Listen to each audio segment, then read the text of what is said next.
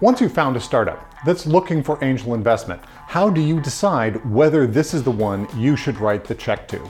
Today, I'm going to share the 13 things that I look at when considering whether to make an angel investment. And at the end, I'm going to share a bonus 14th, because this is YouTube, which I think is the most important thing to consider.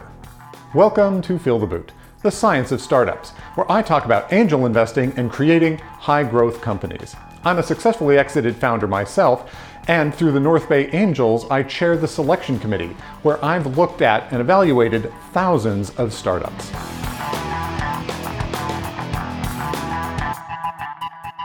First, a quick reality. You are going to say no to far more companies than you invest in because you're going to look at far more companies than you could possibly write checks to, or at least that should be what you're doing Otherwise, you get no, you have no ability to differentiate between the quality of companies you're looking at. In which case, make sure you build up some deal flow before you start writing checks. You really need to have a lot of things to look at to pick the cream of the crop. First, eliminate the obvious no's. Get rid of companies with absurd valuations or fundamentally stupid ideas or tiny potential marketplaces or things that kind of look like scams or Ponzi schemes or snake oil. They're usually pretty easy to spot. Just throw them out and don't even worry about any of the other considerations. Second, is this even angel investable? Is this company headed towards a large exit where it could return, say, 20 to 50 times your money in five to seven years? Most Successful companies don't look like that, but the ones that work in an angel investment portfolio all look like that. The competitive landscape makes a huge difference. Is there room in the market for a new entrant? And does this company have a properly differentiated offering that is 10 times better, faster, or cheaper than the other alternatives? If not, they're going to be an also ran, and that's not where you want to put your money. Is the valuation for this startup reasonable compared to other startups in this general space? Right? There's a lot of companies out there, and the valuation has a huge impact on your end result. Right? If the valuation is 4 million instead of 2 million, at the end of the day, you just halved the money that you take home. And there's a lot of opportunities out there. So make sure you're investing at a reasonable price. Has the founder validated the problem and their proposed solution? Are the customers hungry for it? In the case of a marketplace, are both sides of the marketplace hungry for this solution? They need to get to the spot where customers aren't just saying, Yes, I'd be interested in buying. They're saying, Shut up and take my money. You need that kind of hunger in the early customers to have a chance in the long run. Do the economics of this business make sense? If you take a look at the unit economics when they're at scale, is it even possible for a business like this to make money? Or does it cost more to build than they can sell it for? Or it costs more to attract a customer than they'll ever earn back? We are talking though about the long run. It's very common in the short run that customer that companies will be losing money hand over fist doing things inefficiently. Look at what the economics are at scale to see whether this makes sense in the long run. Does this company have a moat, defensibility, or strategic power? What can they do to prevent a fast follower with good funding to come in and just duplicate the model that they're proposing and eat their lunch? It's critical that they have a good answer to this, or a fast follower is going to come along and eat their lunch. Does this company have well protected intellectual property?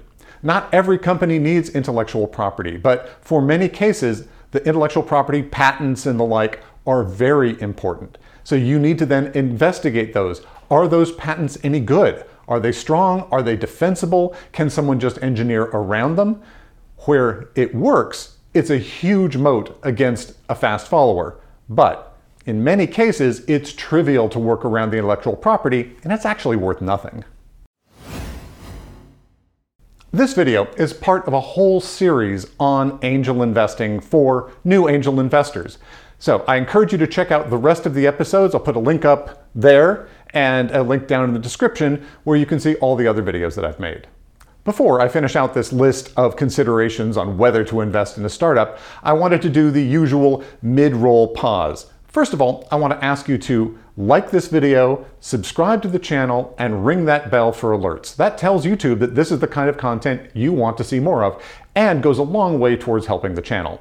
However, YouTube's not always great about telling you about these things, so I also encourage you to go to feeltheboot.com and subscribe to our newsletter, Bootprints. We're very low volume, but we will let you know each time a new episode comes out, so you're guaranteed not to miss it. It also gives you access to my free advising. So if you want to talk about angel investing or about startups, you can sign up there and get on my calendar. I love talking to investors and founders. I also have a new program where I'm offering paid advising. That gives you longer time slots with me and higher priority scheduling if you have a burning question that you really need to get answered in the short term. How much more funding is this company going to need? And will this current round of funding get them to that spot where they can raise the next round? Will they be able to hit the milestones that they need to to raise money at a higher valuation?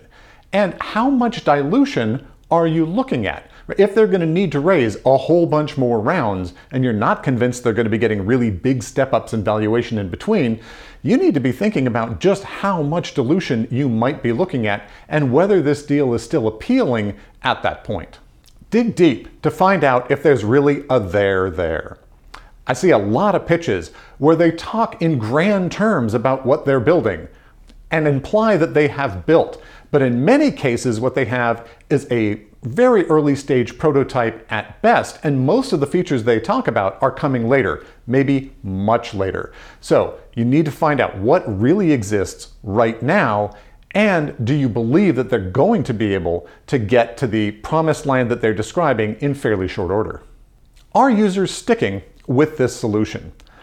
I believe retention is far more important than the ability to acquire users. Acquiring users is expensive, keeping them is cheap. So the ability to keep people on a platform makes or breaks most companies.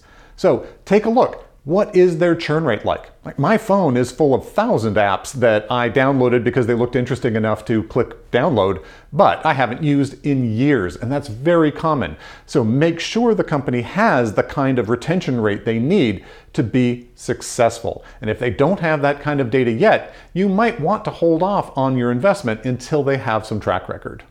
Has the founder validated all the assumptions that go into their business plan? There are thousands of assumptions. Everything about how much will it cost to bring in users? How long will they continue to use it? What do they value? How will they can think of this product versus other options that are out there? How much difficulty will it be for someone to come in and compete? All of these key assumptions need to be validated, need to be tested in some way. So every time you're listening to the founder and you have a little question mark come up in your head, ask them, have they tested that? And if you're finding out that, in fact, they haven't done a lot of testing, tell them to go do that experimentation, do that validation, and then come back, because really, they're not ready for investment. Can this even be done? Many startup business models are from the beginning impossible. I'll see the financial model and realize that there is no way that this business can ever make money. The economics simply don't work or they're trying to do something for which the technology doesn't exist, or this team is nowhere near having the skills to pull off. So, really think through do you believe that this business is possible? Right? We all want to bet on moonshots. We want to bet on aggressive business models, but we don't want to hope that the company can find unobtainium. And so, to the most important factor Team is the thing that matters more than anything else. These are the people who are going to be doing the work and executing on the plan that they're proposing. Do you think that they can do it? Do they have the ability to convey the leadership, to infect other people with this concept that they have? Do they have the technical skills or the ability, believable ability, to recruit people with those technical skills? Do they have the grit and tenacity to go through the difficult times? The reason I think it's so important to pay attention to the team is that most startups pivot. So the odds are, if this is a successful company, they will succeed doing something quite different than they proposed to you in the first place. That's why the team matters more than anything else. Then, if the company passes all of those tests, it's time to go to due diligence. And that's where you really start digging in deep, looking at all the contracts, all the agreements, the details of the intellectual property, the technical underpinnings of their solution, going and actually talking to their customers or potential customers, doing your own research to understand whether or not this makes sense. That's a long process. And studies show that the, your success and returns as an angel investor have a huge amount to do with the depth and time spent on your due diligence. Thanks for watching this episode. I hope you found it useful and interesting, and if so, please do the usual like, subscribe, ring that bell. It makes a huge difference to the channel. If you'd like to talk one-on-one, come over to Feel the Boot. You can subscribe to Boot Prints and get access to my free office hours, or sign up for my paid advising if you need more time or need an answer quicker, because those free time slots do fill up quickly. This is part of an entire series on angel investing, so I encourage you to come over to Feel the Boot and check out the rest of the episodes. Hopefully you'll find other content that would be useful for you. And until next time, ciao.